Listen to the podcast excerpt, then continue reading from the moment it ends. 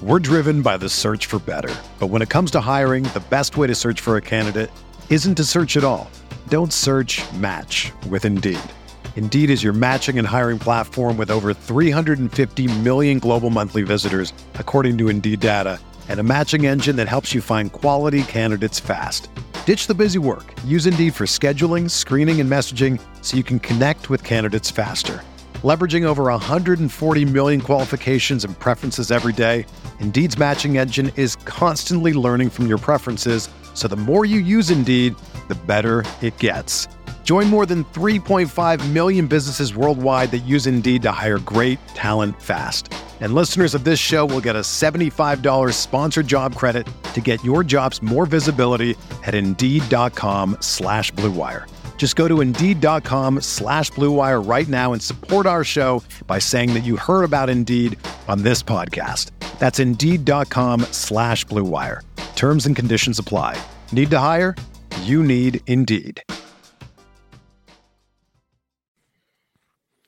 Hello, good evening, everybody. Welcome into Candlestick Chronicles, a forty-niners podcast on the Blue Wire Podcast Network. I am Kyle Madsen, and I write about the forty-niners over at Niners Wire dot com, part of the U S A Today Sports Media Group. Uh, joining me right now, Chris Biederman of the Sacramento Bee, and we're going to talk about the forty-niners' forty-five twenty-nine win over the Arizona Cardinals. But first, let's talk about our friends over at Lamb Chops, the official clothing brand of Candlestick Chronicles. As you can see, Chris is wearing a great Lamb Chops wordmark tee right now. You can get T-shirts, hoodies, shorts, sweatpants. Right now, their fall and winter collection. It's a hoodie, there's some sweatpants, there's a dope ass t-shirt, and there's the Letterman style jacket. All very dope, and that's honestly the best quality some clothing can have. I'm wearing this shirt right now because uh, it's a little chilly outside. Take the dog out, take the trash out. Um, and these shirts, it's a Minnesota brand. These shirts are made for this time of year. They're nice and warm. They're nice and cozy. Um, so shout out to Lamb Chops. Everything they make is good. Shorts, joggers. Uh, a lot of it's got zippered pockets, hoodies. Obviously the hoodies mm-hmm. are some of our favorites. So, um, shout out to our guy, Craig, and, uh, and Lamb Chops for sponsoring the pod. Use promo code Candlestick twenty at S G lamb chops dot com for twenty percent off your order today. And you too can look like the number one seed Minnesota Timberwolves right now, sitting at nineteen and five atop, atop the Western Conference. Shout out to the shout out to the Wolves and the state of Minnesota, uh, doing it for doing it for the the the people who um, went down with the football team. That was tough, tough for our guys out there in Minnesota. All right, S G lamb chops dot com is a website. Promo code Candlestick twenty for twenty percent off your order today. We're also sponsored by Cooperage Brewing. We love Cooperage Brewing. It is our favorite brewery. We like hanging out up there at the brewery in Santa Rosa. We highly encourage you to do the same. There's not only the great beer, but it's great vibes. Indoor, outdoor seating. Bring a dog. They have a great food truck. You can eat some good food, meet some good people, and have some delicious beer, which is priorities one and two, I think. Candlestick Chronicles Hazy I P A, of course, is our favorite for obvious reasons. Everything there they make is good, though. You can get... yeah. Um, You can get hazy pale ales. You can get pale ales. You can get West Coast I P As. You can get um, oatmeal wheat stout. beers, oatmeal stouts, lagers, pilsners, anything you could possibly want. They have, and it's yeah. all top quality, uh, just like the vibes in the brewery, and also top quality. Being able to get a case of beer or multiple cases of beer shipped directly to you, uh, if you're of if you're of age, twenty-one or up, of course, and in the state of California, you can get Cooperage Brewing delivered right to your door. If you can't get to the brewery or you can't get to one of the many bottle shops that uh, that are have Cooperage in stock. So check out cooperage brewing dot com and uh, go to the brewery in Santa Rosa. It's a lot of fun. Hell yeah. Do all those things. Shout out Cooperage Brewing. And of course, get your Candlestick Chronicles Hazy I P A. Come on. Be the M V of your tailgate. All right. Let's talk about this forty-niners win. Blue Wire. Hey, this is George Kittle, and you're listening to Candlestick Chronicles. Kittle in Denver territory. Kittle is gonna go! Touchdown! Bosa's got him, and he'll sack him back inside the thirty-yard line. Nick Bosa drops. Aaron Rodgers for a thirteen-yard loss. Quick pass caught by Kittle. He dives, and he's in. Touchdown, forty-niners. You know, I've pushed back pretty hard on the idea that Christian McCaffrey is actually the M V P of the N F L, because I think I'm trying to think realistically about this, and I'm thinking of what voters are going to look at and da da da. But then games like Sunday happen, and Christian McCaffrey leads the team in rushes with eighteen, rushing yards with one hundred fifteen, and posts a touchdown on the ground. And then he also leads the team in receptions with five, receiving yards with seventy-two, and posts a couple of touchdowns through the air. And on days like today, it's really, really hard to push back on the idea that Christian McCaffrey isn't actually the M V P. I, For me personally. I think if he stays healthy over the last three games of the season, he's going to have well over two thousand scrimmage yards. Yeah, he um, might break Jerry already, Rice's franchise record for touchdowns. Yeah, and he's already up to twenty touchdowns. So, yeah, I, I think there's a case there. Um, I just... I, I tend to just give it to the quarterback. Like, there were some plays in the game. Like, Christian McCaffrey makes a lot of plays. Don't get me wrong. Yeah. Yeah. But it feels like throughout the season, when it's like a gotta have it, have it moment, you're getting more of those moments from the quarterback, Brock Purdy, than you are yeah. necessarily from Christian McCaffrey. And that's not to take anything away from what C M C is doing. But it when it comes to the M V P discussion, like, I thought like the biggest play or one of the biggest plays in today's game was... right after Brock Purdy came back in, it was a third, I think it was a third and nine, maybe it was third and long. Brock Purdy breaks the pocket, goes to his left and floats that pass to George Kittle that he sort of uses one hand as a backboard to corral yeah. and then catches yeah. and, and then they go down and score. That was a sick play. That to me was, was kind of, you know, like there are just so many plays throughout the season where you're like, okay, Brock, like a Brock Purdy throw was like a defining moment in the game. And obviously yeah. McCaffrey's, McCaffrey's production speaks for itself. It's insane how good he is. But it feels like when when anything's in the balance, you tend to rely more on your quarterback to make a play than you do your running back. So that would be my only pushback. Yeah. Like my only pushback on his M V P candidacy would just be like, if you watch the 49ers every every play like we do, like I think they're just those moments where like, okay, the game's in the balance or they need a big play offensively. Mm-hmm. It's the quarterback who's making it in those very specific moments, while McCaffrey's just sort of the guy who you just kind of count on down in and down out to to keep things moving, if that makes sense. Yeah, no, I don't disagree with you. It's just when he plays like he did today and he does everything on the ground and he's making plays in the air and he's putting up three touchdowns, it's like, okay, like you get where it comes up. You get why you get you get it's very front and center why he's in the conversation. So, yeah, just a, another really good offensive game all around. But honestly, it went a little bit like I thought it would. I thought it would be a little bit more shootout-y than the Niners' typical kind of blowout of, of worse opponents. And sure enough, they were sitting there at halftime up twenty-one thirteen in a game that felt closer than that score. And they were a Ronnie Bell elbow away from being twenty-one twenty at the half. So I, I didn't, I never felt like they were going to lose. But it definitely had the tenor that I that I thought it would, especially with what Arizona did on the ground. Any Arizona ball carrier who carried it more than once averaged more than six yards per carry, which is bananas. uh, it was just it was it was more apparent than I thought it would be. Yeah, thirty carries for two hundred thirty-four yards and a couple of touchdowns for, for Arizona. It was just more apparent than I thought it would be that the Niners were missing their two starting defensive tackles.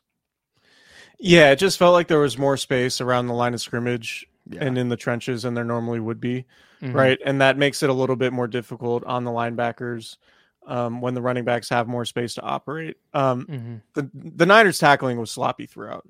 Really I feel bad. Like it, At every level, even Fred Warner, you know, Fred Warner felt like he missed a handful of tackles. Nick Bosa missed a few tackles. It was just, you know, I don't, I don't know what the, what you prescribe the issue when it comes to, or how you, you know, prescribe the issue when it comes to dealing with missed tackles. Like it's not, you're not practicing tackling during the week. Obviously it's positioning and fundamentals are a focus of just like playing football.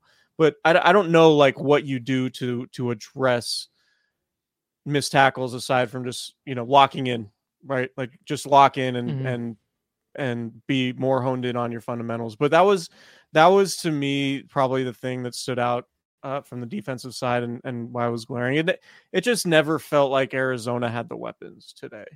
Um, they mm-hmm. could they could do what they wanted um, on the ground for sure.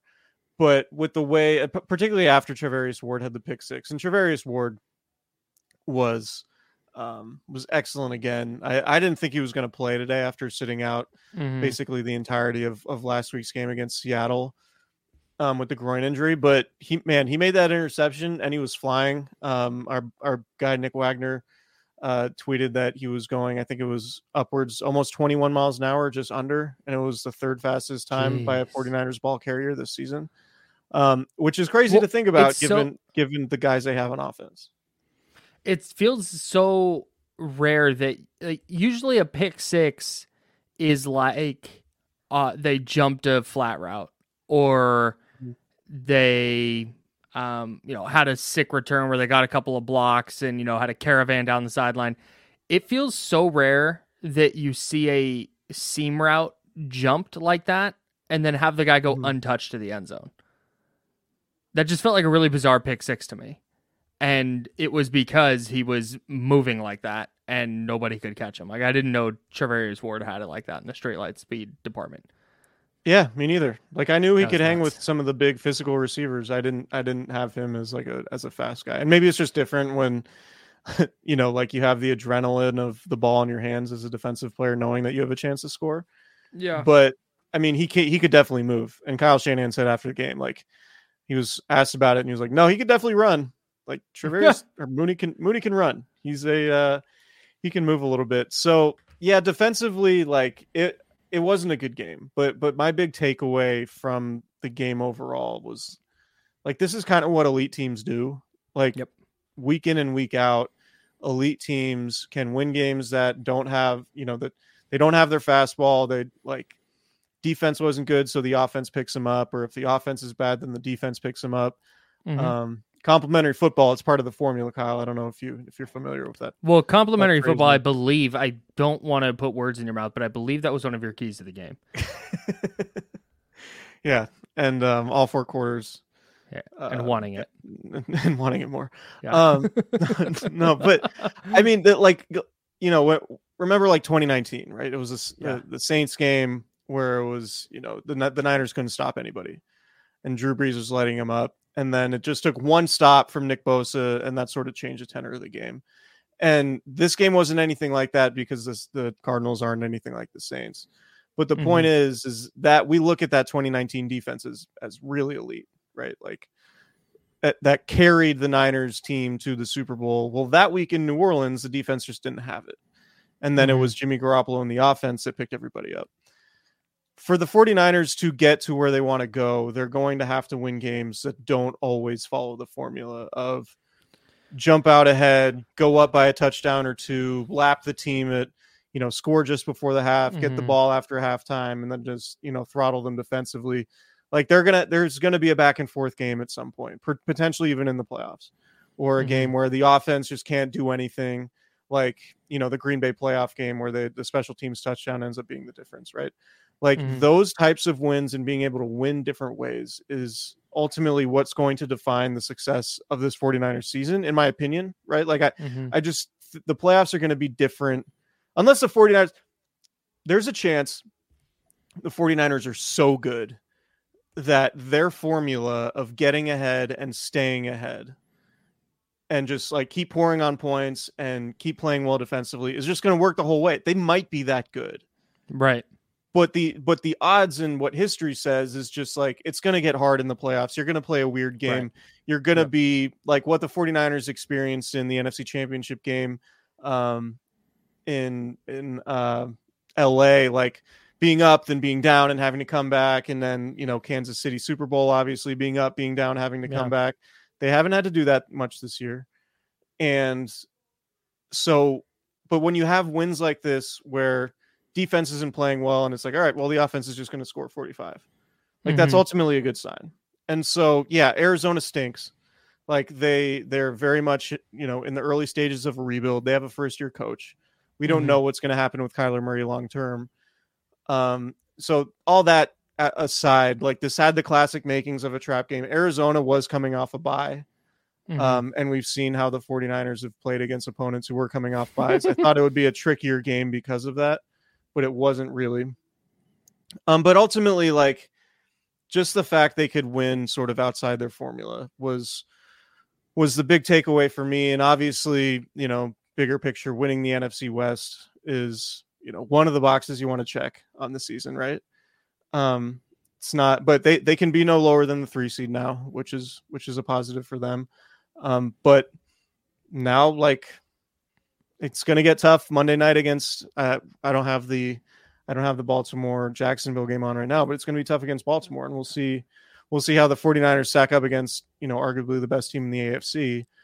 But for me, it's just, this was like a balanced, like you, you like you kind of have to win ugly when the defense isn't playing well sometimes. And that's what they did. And ultimately, that's a positive. So who would you say, if the 49ers are the best team in football right now, who's the second best team? I want to make a point off a point you made. Like the second best team from like yeah. a resume standpoint, or a yeah, team just just think, like, who's who, you're making power rankings. Who's number two? Is it Baltimore?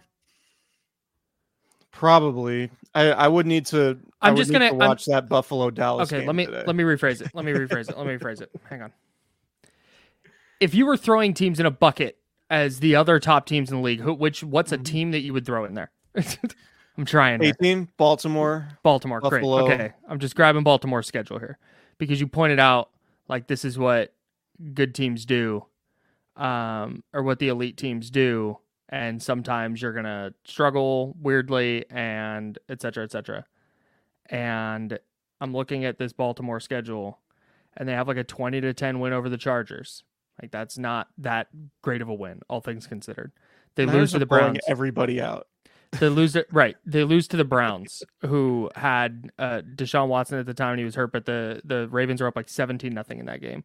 They have a seven point win over the Cardinals. They have an eight-point win over the Titans. They lost to the Steelers.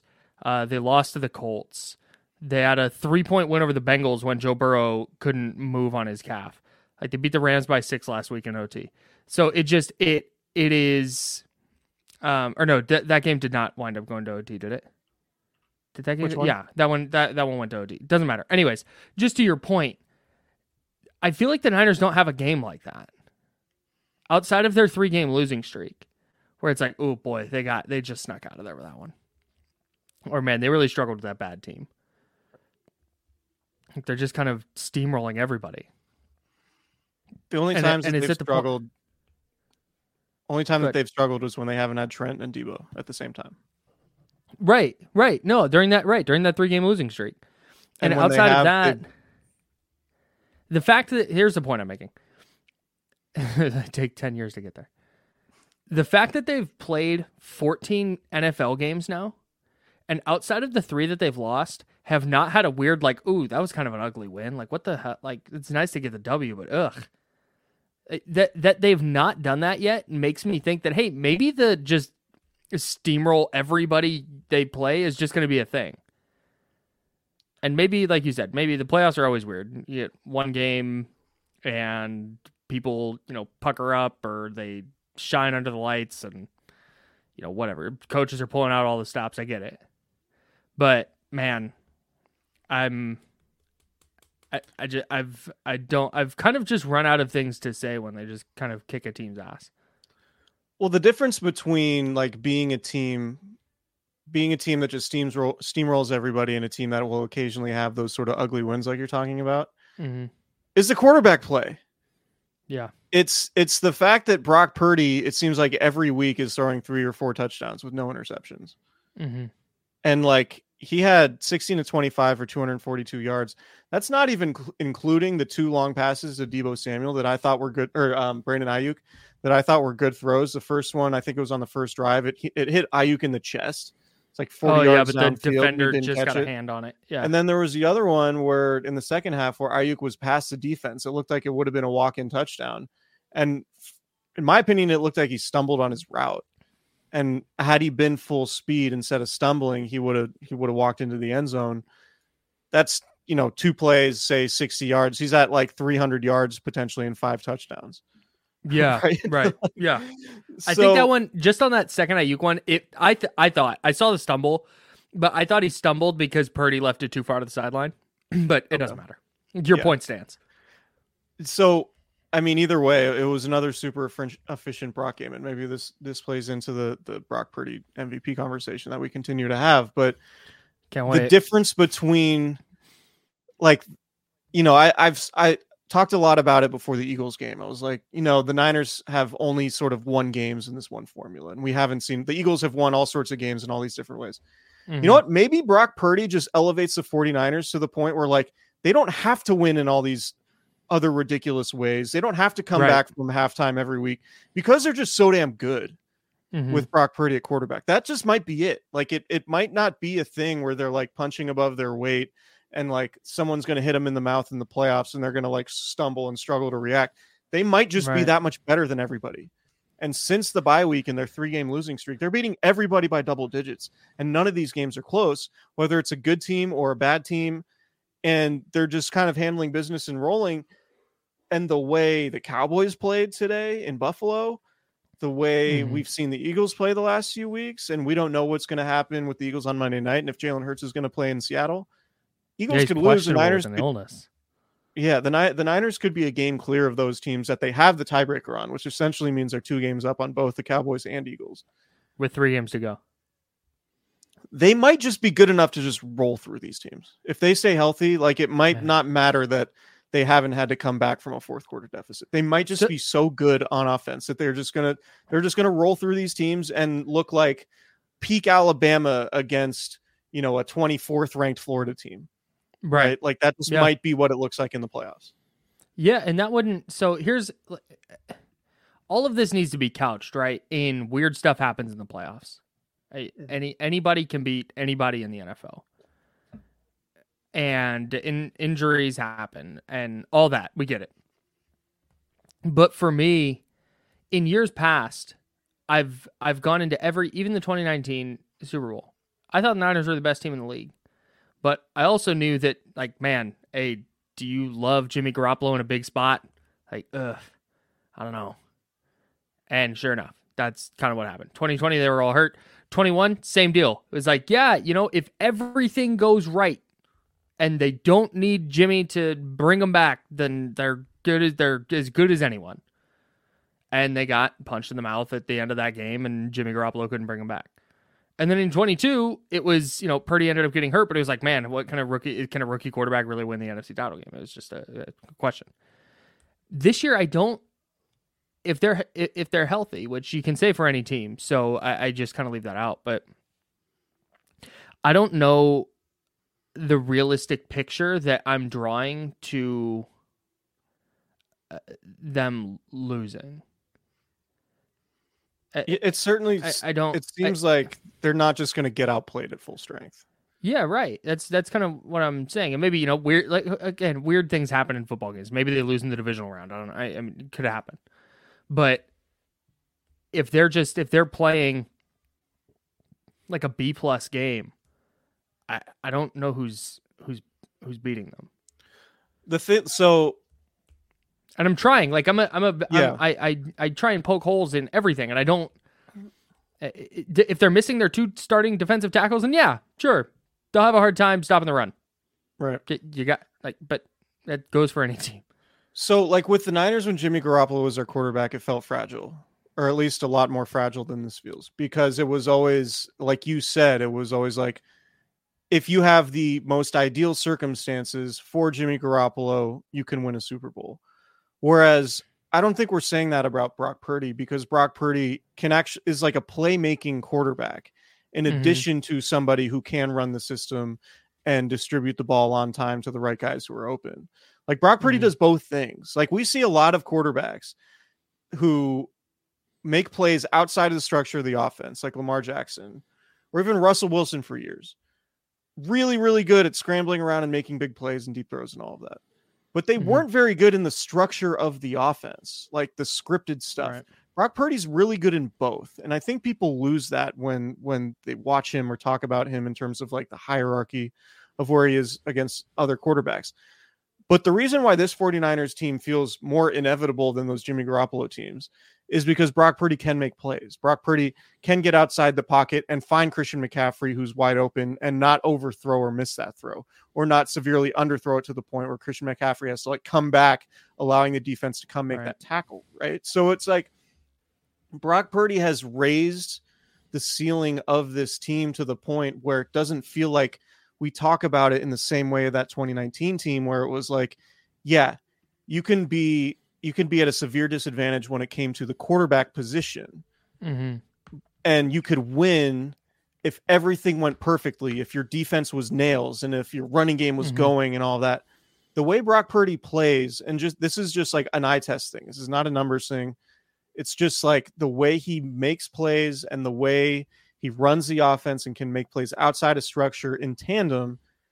It's just a completely, it's a completely different feeling watching this Niners team, and a feeling that like, man, they might, they might just be a, like, you know, a lot of N F L teams feel like they're here, right? Like close, good mm-hmm. N F L teams. The Niners feel like they're, they're up here yeah. because of what Brock Purdy can do from an efficiency standpoint, both because Kyle Shanahan's really good at scheming guys open mm-hmm. and he has really good playmakers, obviously. Mm-hmm. But when the play, the initial play that's drawn, it doesn't work. The fact that mm-hmm. Brock Purdy can escape and make throws down the field, it just completely changes the ceiling that's of it. This offense. And the fact that he can attack, you know, he can throw deep balls. He can throw back shoulder touchdowns to Deebo Samuel. Like, he's making throws that Jimmy Garoppolo never could. And it mm-hmm. changes the way we feel about this 49ers team, because now it's like, okay, you don't talk about it like they need optimal circumstances to make up for their exactly. poor quarterback play, because they're getting really, really good quarterback play. What did with Jimmy Garoppolo as the quarterback? And I don't, this is not a drag Jimmy Garoppolo session. This is just their their ceiling with Jimmy Garoppolo versus their ceiling with Brock Purdy. Jimmy and, Garoppolo's selling Travis Matthews clothes as a backup quarterback. He's living a very charmed life. He's doing I great. I feel I feel he, fine for him. He's doing great, and he won a lot of football games for the 49ers. You know, shout out, but he's made lots of raise money. The banner. So the the thing with with.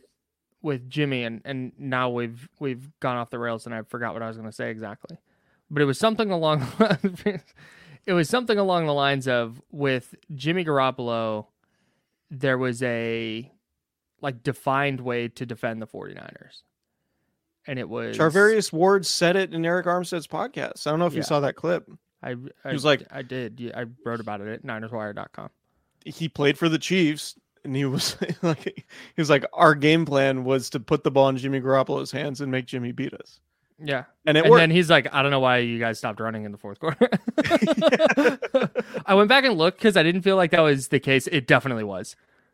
Yeah. It was, it was tough. Anyways, don't want to relitigate all that. But it, it was like, there was like a, hey, this is how you can defend them. And it's just take away these short to intermediate throws in the middle of the field. And he's going to give you two picks. And you're just going to be able to to take those to the bank. And meanwhile, and yeah, go ahead. Sorry. And you don't have that opportunity with, with Purdy. There, there are some times for sure. Like, there are times I think where he still locks in on, on Deebo Samuel. The, uh, the Niners second drive today, that first throw, that was a going to throw it to Deebo on this in breaking route, no matter what, even though the D B is right there and nearly came up with a pick. Like, those throws are still there. They're just fewer. And when the play breaks down, it's, hey, he's not happy feet and throwing the ball behind himself. He is escaping and flipping it out to Kyle Juszczyk, or finding Brandon Ayuk deep down the field. There's just a more explosive element that I think forces defenses to defend more grass than they used to need to defend. Now let's pause the 49ers talk real quick and talk about our friends over at Prize Picks. Prize Picks is the largest daily fantasy sports platform in America. It is my favorite way to watch sports. It has greatly enhanced the sports watching experience, and I think it'll do the same for you. Chris and I, before the 49ers Cardinals game, made some picks. Some of them worked out, some of them didn't. Uh, Chris, you go ahead and roll through your picks. How did you do? Uh, I went one of four, and because mm. I only do power plays, uh, it was yet another unsuccessful week for me. But hey, We're gonna we're gonna get back to the drawing board. Um, yeah. We're gonna take it one week at a time. Sure. We're gonna watch the film and, and figure out how we can get better. Um, Brandon Ayuk, I had uh, more than half of a touchdown. He did not get in the end zone mm. on Sunday in Arizona. Deebo Samuel, half a touchdown. He scored twice. Um, so really that should account for all four of my overs. If you divide two by a half, you get four, but um, I'm not going to quibble too much there. Uh, Jake Moody, I had one and a half, uh, more than one and a half field goals. Um, he had one. Um, Jake Moody just continues to be a massive disappointment um, for a kicker draft in the third round. I'm kidding, of course. This is only Prize Picks. Um, I had Marquise Brown uh, more than point five touchdowns. I thought he would um, he would be a factor against the 49ers today. And as I scroll through the stats, I don't see Marquise Brown anywhere. So yeah, he um, left the game. I think was... he left the game early with a little heel injury. Yeah, and I I think he was coming into the game with a heel injury as well. So yeah. Not great on uh, from from my standpoint. But again, you know, we're gonna we're gonna lick our wounds a little bit. We're gonna do some self scouting and uh, and yeah. get back to it next week. Yeah, absolutely. I went with Deebo Samuel more than fourteen and a half rushing yards. I. Pick that one every week. Didn't work out this week. One carry for eleven yards. So he did not uh, go go more than the fourteen and a half. Brock Purdy, I had more than one and a half passing touchdowns. Nailed it. He had four of them things. Christian McCaffrey, I had more than half a touchdown. Count it. Brandon Ayuk, more than half a touchdown. No dice, as you said. And then James Conner, my guy. I had more than sixty-three and a half rushing plus receiving yards. And uh, my man did that just on the ground. eighty-six yards on the ground for James Conner. Really, really nice game for him. Four for five for me. So because I do the flex plays, because I'm I'm smart with the Prize Picks, get a little back. I love a flex play. It makes it so you don't have to hit every single one to uh, to earn earn a little cash. So join us on Prize Picks. I'm telling you, it's not. And even like with basketball season, they do the specials leagues where they do like combo entries where it's like it'll be like Travis Kelce and LeBron James, and it'll be more or less than ten and a half combined three-pointers and catches. It's a really fun thing, and it's such a cool way to, to enhance your sports watching experience. So definitely join me and Chris. We can help you out with that. Prizepicks.com slash Candlestick. Use promo code Candlestick for a first deposit match up to one hundred dollars. That's Prizepicks.com slash Candlestick. Promo code Candlestick for a first deposit match up to one hundred dollars. You can do it on the web. There's an app. I use the app. Super easy to use. You're going to love it. Please join us at Prize Picks. Daily fantasy sports made easy. Yo, it's your homies Kyle and Chris for Lamb Chops. S G lamb chops dot com is the website. They are the official clothing brand of Candlestick Chronicles. And follow them on Instagram at S G lamb chops. Because they have some really cool looking stuff that your bland ass boy over here is not very good at styling on his own. And so I pop over to the Instagram. I see how other people are are dressing themselves in uh, maybe it's the maybe it's the wolf shorts or the lion shorts, or maybe it's a pair of joggers, or maybe it's the ash gray hoodie that you and I love so much. And I, I base my outfits off of that, and it always makes me look dope, which is the single most important thing. And it's also comfortable. It's also high quality. Yeah. It's super stylish. They're conversation starters, honestly. They also have kids, uh, kid sizes on here too. Yes, that is and everything's correct. Unisex. Uh, yeah. We we should point out also. So, um, no matter if you're a man or a woman, these clothes will look great on you. Or a child. Or a child. They have children's sizes and a lot of their stuff as well. Use promo code Candlestick twenty today to get twenty percent off your order, or you can do it tomorrow or whenever. Candlestick twenty is a promo code any day of the week to get twenty percent off your order from S G lamb chops dot com. Uh, shout out to them. We really appreciate their support, and uh, we would appreciate it if you support them by going to S G lamb chops dot com and ordering some dope, comfortable, high-quality clothing. Join the herd today. And this is, I, I think, you know, given that Tyreek Hill didn't play today and given that Dak Prescott, um, again, I haven't watched the game, but given the way his numbers were, I think he averaged fewer than four yards per attempt in a blowout loss to the Bills, which the Cowboys really needed that game, right? Um, when mm-hmm. it comes to the M V P discussion, for me, I think it's Brock. And I'm sure, like, it's fair to call me biased since, like, I host a 49ers podcast, but I think it's Brock. And the reason is when you look at the most valuable thing in the N F L right now, it is the it's the 49ers offense and just how it's moving, mm-hmm. right? Like the thing that impacts winning the most for the best team in the N F L right now is the 49ers offense and the fact that Brock Purdy has elevated it beyond what you had with Jimmy Garoppolo to now it feels like there's no real answer to defending it. Mm-hmm. Right? Like it doesn't feel like if you overload on McCaffrey, then Deebo's going to burn you. If you overload on Ayuk, like you just, they, they have too many weapons. They have such a good scheme. They have a quarterback who's playing at a really high level. So to me, that's why, that's why it's Brock, because like, it's a way to reward everything that's happening because there's mm-hmm. just no way you can have a team this dominant. That's the number one seed in the N F C, presumably the best team in the N F L during the regular season, and not reward the 49ers somehow. And if you don't want to give Brock Purdy M V P, and I think I've said this before and I've seen it said elsewhere, then Kyle Shanahan has to be coach of the year. I agree. There's just no, you know, like, so it, it has to be one of those things, if not both. But for Can me, we, like oh.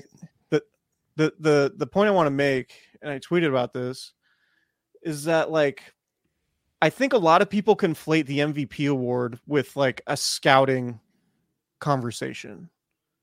Like the M V P award is not who would you take if every single player in the league was available in a draft. Mm-hmm. It's a narrative award. It's just who is who is the guy who's most important this season in terms mm-hmm. of the bigger picture that is the N F L and what the hierarchy of the league looks like. Mm-hmm. And given that Brock Purdy's elevating this 49ers offense to seemingly unstoppable, and all of the numbers reflect that. All of the numbers reflect that. And all the numbers, if you go back in history and look at what quarterbacks who put up these type of numbers do, mm-hmm. they win M V Ps. So if you want to say Brock Purdy does more because he has more, then that's absolutely fine. But that doesn't disqualify him. And if you did a draft with all of the N F L players and you had one pick, hell no, I'm not taking Brock Purdy first. But that's not what this conversation is. And I, I think a lot of people think it is that conversation. Mm-hmm. And it's not, it's not saying who's the best quarterback, who's the most talented quarterback. It's who is the most valuable player in the league, who is telling the story of win, like who is most important to winning in the league right now. Mm-hmm. And it's the fact that the 49ers offense just is at a completely different level than it used to be. And they just dominate all of these teams that they play, including some of the best teams in the league who appear to be their chief competition. I don't want to, I don't want to do more on the M V P stuff because like you said, it's yeah, so narrative based. And and that I I just I agree with everything you said. The other thing is on this whole shit, everybody's overthinking it. There are so, I think there are so many people overthinking what voters are realistically going to look at. If the 49ers are the number one seed and they have a quarterback who threw for forty-six hundred yards and thirty-seven touchdowns and ten interceptions and he averaged nine point eight yards per attempt, that's going to be your M V P because not that many people are looking past the numbers. Right. Like, it's not that goddamn hard. It's not. Yeah. So, is it going to... And they're, it's stupid. They're not even the M V P of his team. Okay. Sure, man. Whatever. Hey, real quick, just a side, side note, having nothing to do with this. The juxtaposition of Sam Darnold's throws versus Brock Purdy's was really funny to me. Darn- Darnold can move it, bro. So I kind of think like like Brock Purdy obviously has maybe an average arm. Like when it it's, comes it's to adequate. It does not he it's it doesn't adequate. It's not going to f- make him fail. The fact that he does not throw ninety-five mile an hour fastballs all the time, I feel like he throws very catchable passes. Yes. And like did, how often do anecdotally, how often do his passes wobble? It feels like every throw is a tight spiral. Almost never. More of a Cupid shuffle group. Sure. But the point is, like, because Brock Purdy's not, he doesn't have a rocket arm, I feel like his passes are just very easy to catch. Yeah. And I don't think accurate, it's a coincidence which, that George Kittle dropped that one from Sam Darnold. That has some cheese like, on it. It looked like forty percent harder than every single pass he's got from Brock Purdy this year. Sizzle on it. uh, Darnold is coming in with some adrenaline, man. It's like that, and then that first, the audacity to throw that one back across the field after rolling left is like, bro, what are we doing? Per, I gotta respect like, it. Darnold was like, am I like, he he ran onto the field in that game. and had to be thinking, like, is this, am, am I going to be starting playoff games? Is this oh, the th- first dude, snap? a thousand percent. Is this the first snap of me, like, starting, where am I, where like, am I gonna... starting the rest of the way and going to the N F C Championship? Like, am I going to have to win us a Super Bowl? Where am I going to spend my two hundred eighty mil next offseason? Hmm. no, I, it just, it was, it was definitely like a, this is my time. It's Sam Darnold time, baby. Like, we're letting Poor this guy. thing rip. That thing, man, good for him. But no, seriously, when when Purdy went down the way he went down, first of all, he's just laying there, and the way his arm was just kind of hanging at his side, I don't know if you noticed that while he was on the ground, and the way he was grabbing up at his arm, it's like, that's a, like, that looks like a collarbone, like that. There's no way that that's good. And then you see the hit, and you go, okay, it's probably like, It's it's probably not a collarbone, but man, it's second concussion for him this year. Yeah, I thought it was a head injury. So I wouldn't be surprised if they evaluate him at some point. Although, unless he has symptoms, I don't think they they do that. But yeah, I just glad it was not a concussion for him.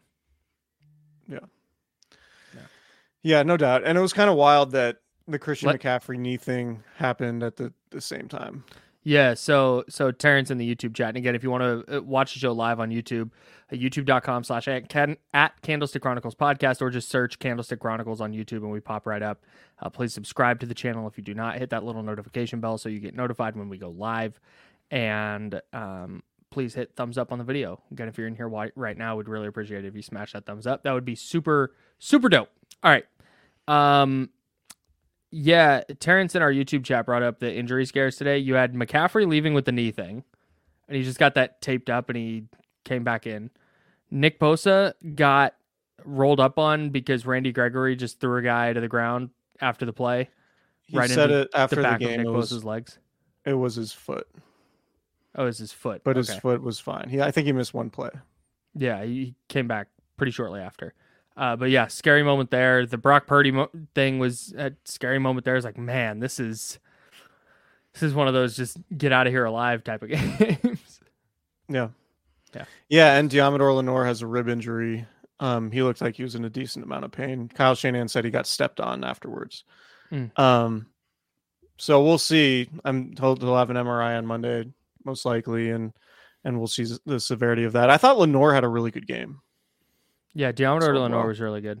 He's he's been coming on since he's like gotten a chance to get more comfortable in that nickel role. Mm-hmm. Um, I think he's been really good. Just me too. Him and yeah. Traverius Ward have both like Traverius Ward.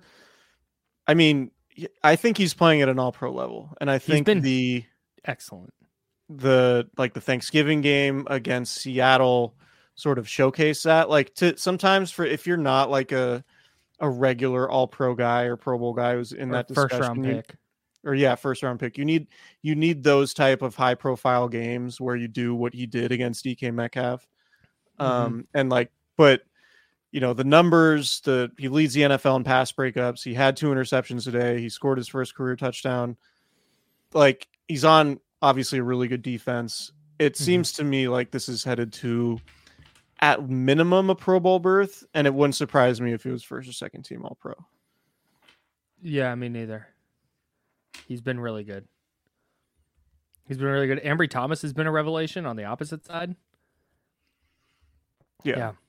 He's and not, again, he's not at the other be... guy's level, but he's, I think Lenoir has been one of the most pleasant surprises on the team.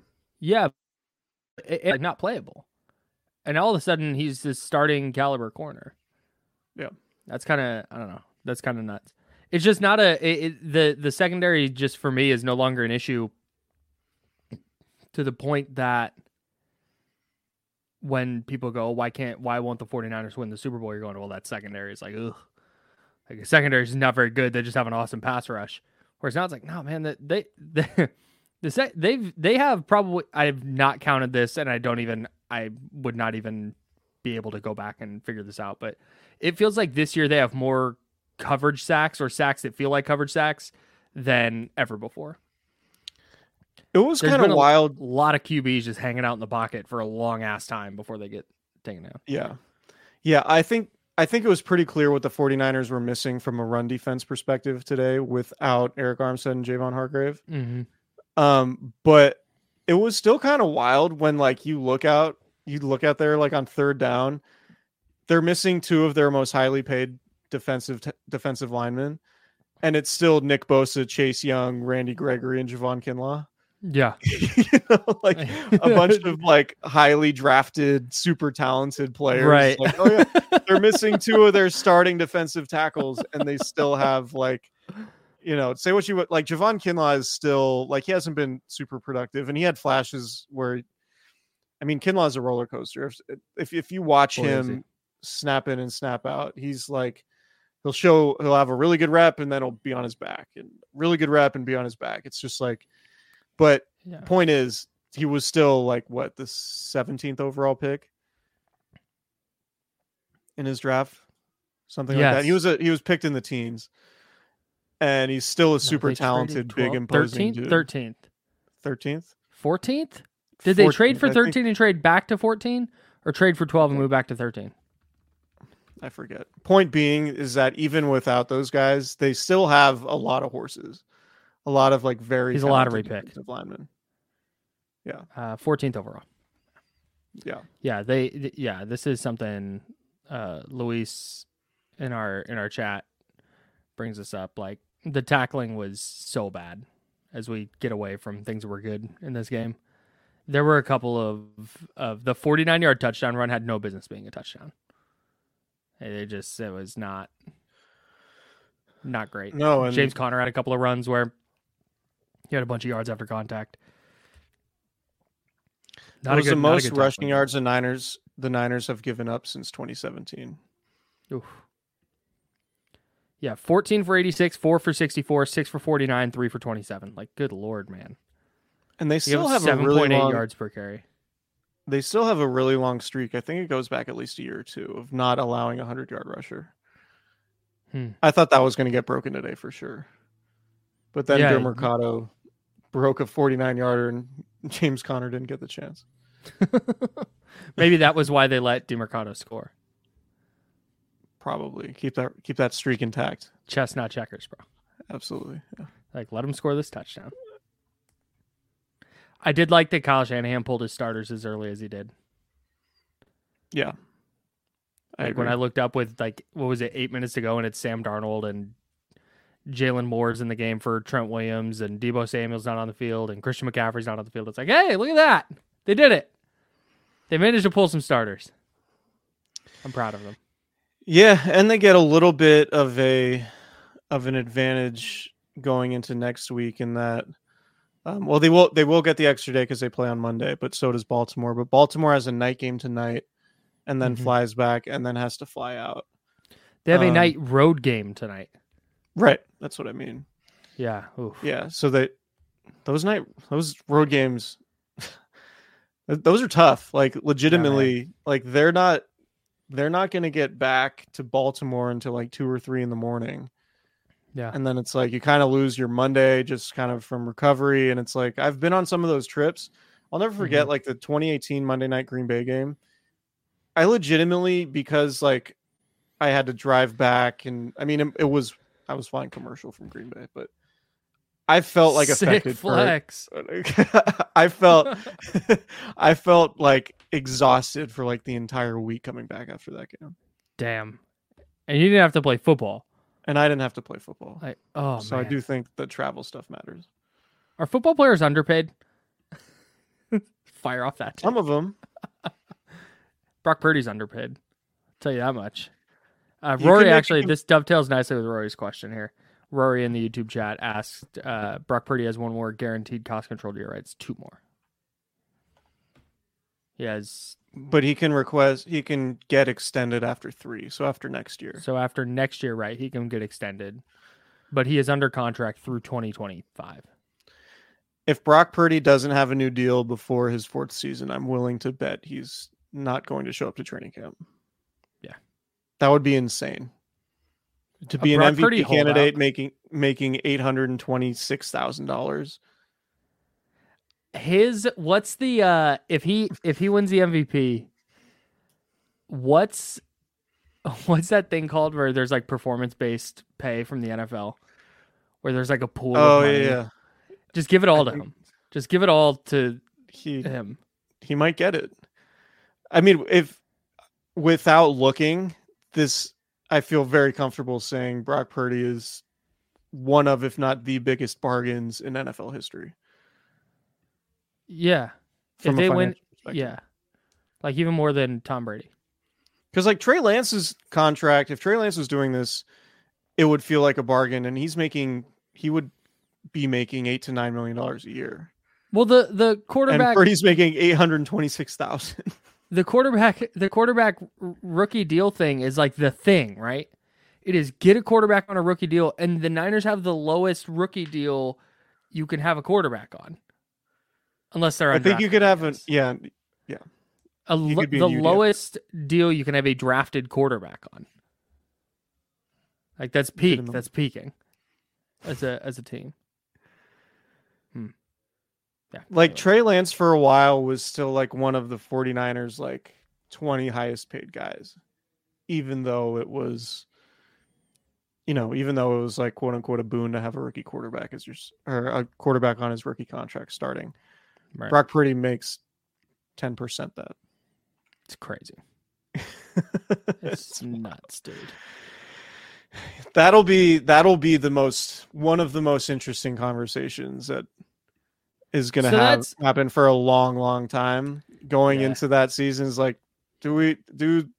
Does everyone feel comfortable with paying Brock Purdy fifty million dollars a year? And that's or where does Kyle Shanahan go back to the well and try to? We're going to do this a million times, but why not? That well, and that's where the whole discussion of what does Brock Purdy look like in a league average offense. Now that's where that's relevant. Is that is that um. Is that the,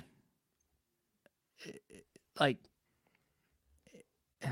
I don't, that it, it's not, it, it doesn't factor in. What would he look like in a, in a league average offense doesn't factor into the M V P conversation for me, but not at all in the, in the, are you paying Brock Purdy conversation where, okay, now you have to project out, okay, over the next five years, Christian McCaffrey's going to be gone. Deebo Samuel's going to be gone. Maybe Brandon Ayuk's still around, but George Kittle's going to be gone.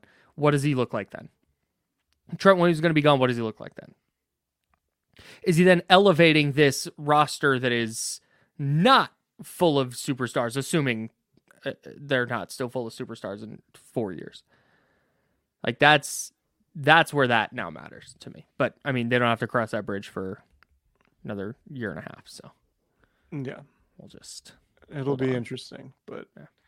I think he's going to be around for a long time. I do too. I just think there's going to be, there are going to be times when like, they're going to have to lose some players and obviously be less active in free agency. Like they won't be able to sign somebody like Javon Hargrave.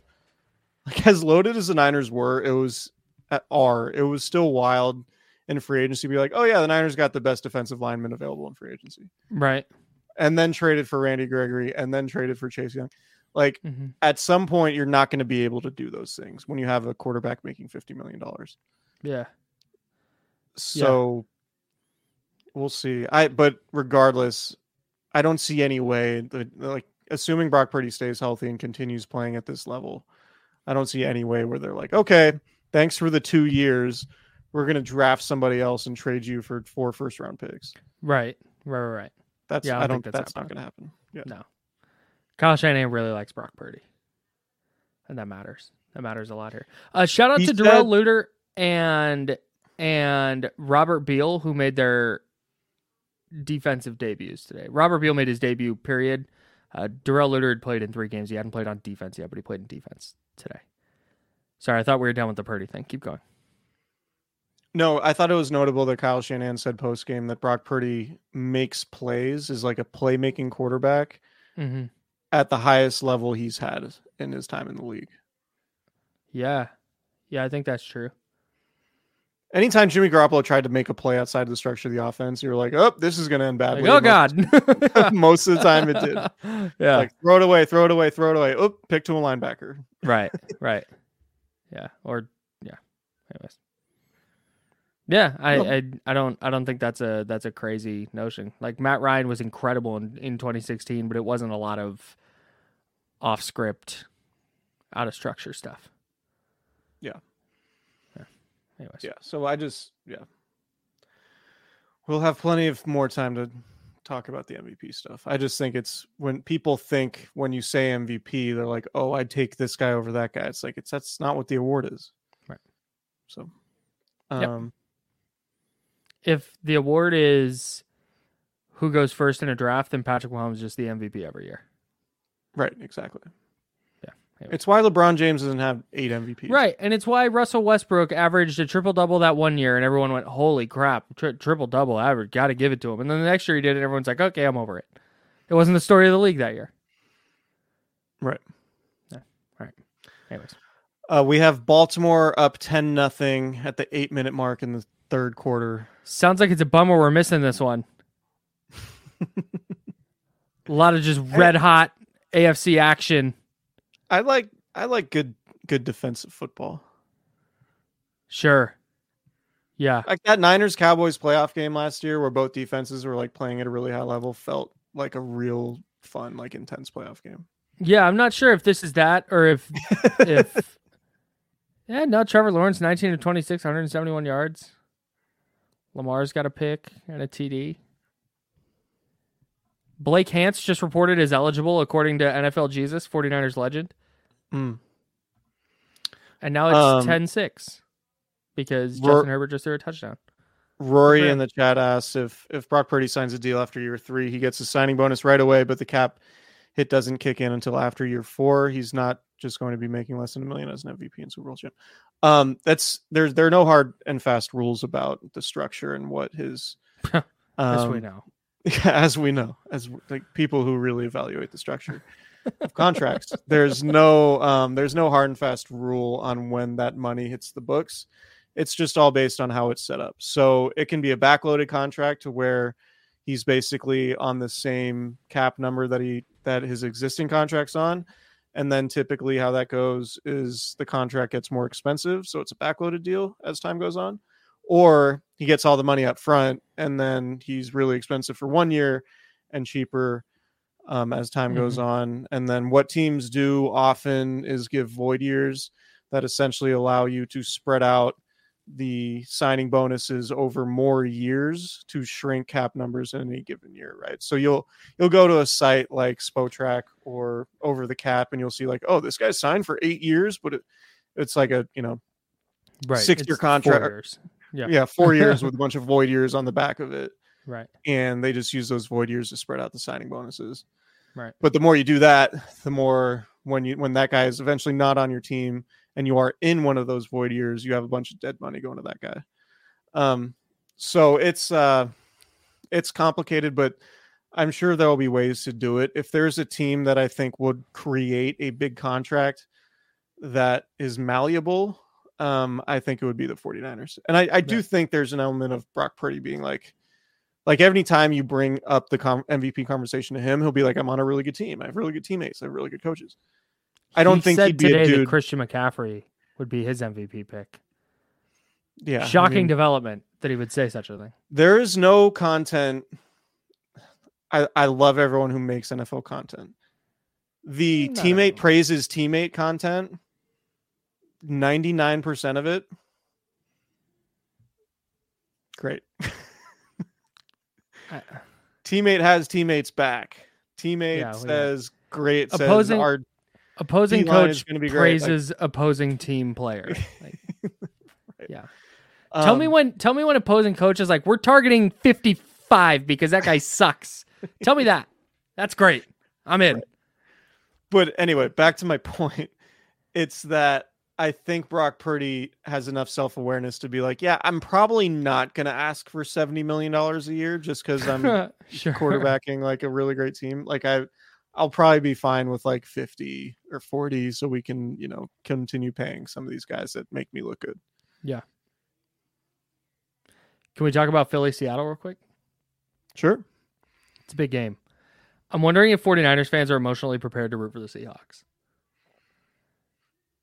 I think football fans are petty. Like, they're fickle enough. Like, if, I, if you were to ask me who I think 49ers fans dislike more right now, I would say the Eagles are, like, very clearly above the Seahawks. Yeah, no, no doubt. And it's like, it is a layup that the Seahawks winning is better for the 49ers. Like, it's not even close. It's not even like, well, unless, like, it's just that's the Eagles losing would be huge for San Francisco. And they're, they've already wrapped up the division. So the Seahawks are not really a threat. Right. They're just irrelevant now. Yeah. It's just, that's kind of a weird thing. If you're a Niner fan and you're like, yeah, okay, go Hawks, am I right? Like, that's weird. A lot of, that's weird. It's, it's like, like it's like yeah. when they when they needed the Cowboys to beat the Eagles the other night. Like, my mom hates the Cowboys. Like, like well, it was a huge Niner fan through the heat of the rivalry, right? And the other night when the Cowboys played the Eagles, she's like, I hate this, but you know, it's gotta our Cowboys. Now, I don't like, I don't, I think most 49ers fans, and maybe I'm totally wrong on this, but will be absolutely fine rooting against the Seahawks.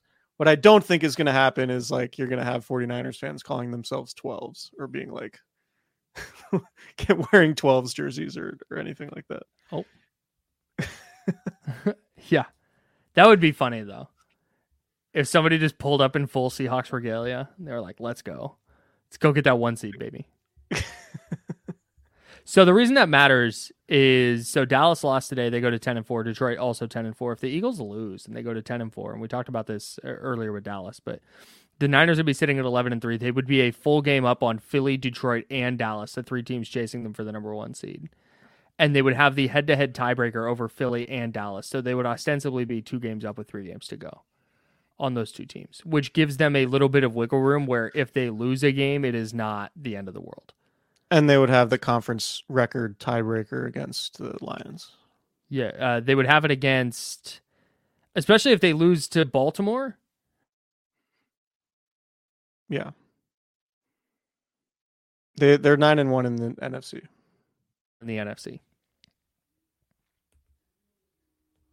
I think we lost you there for a second, but yeah. I said they're nine and one in the N F C, so they right, would have right. the conference tiebreaker kind of regardless. Yeah. yeah. So.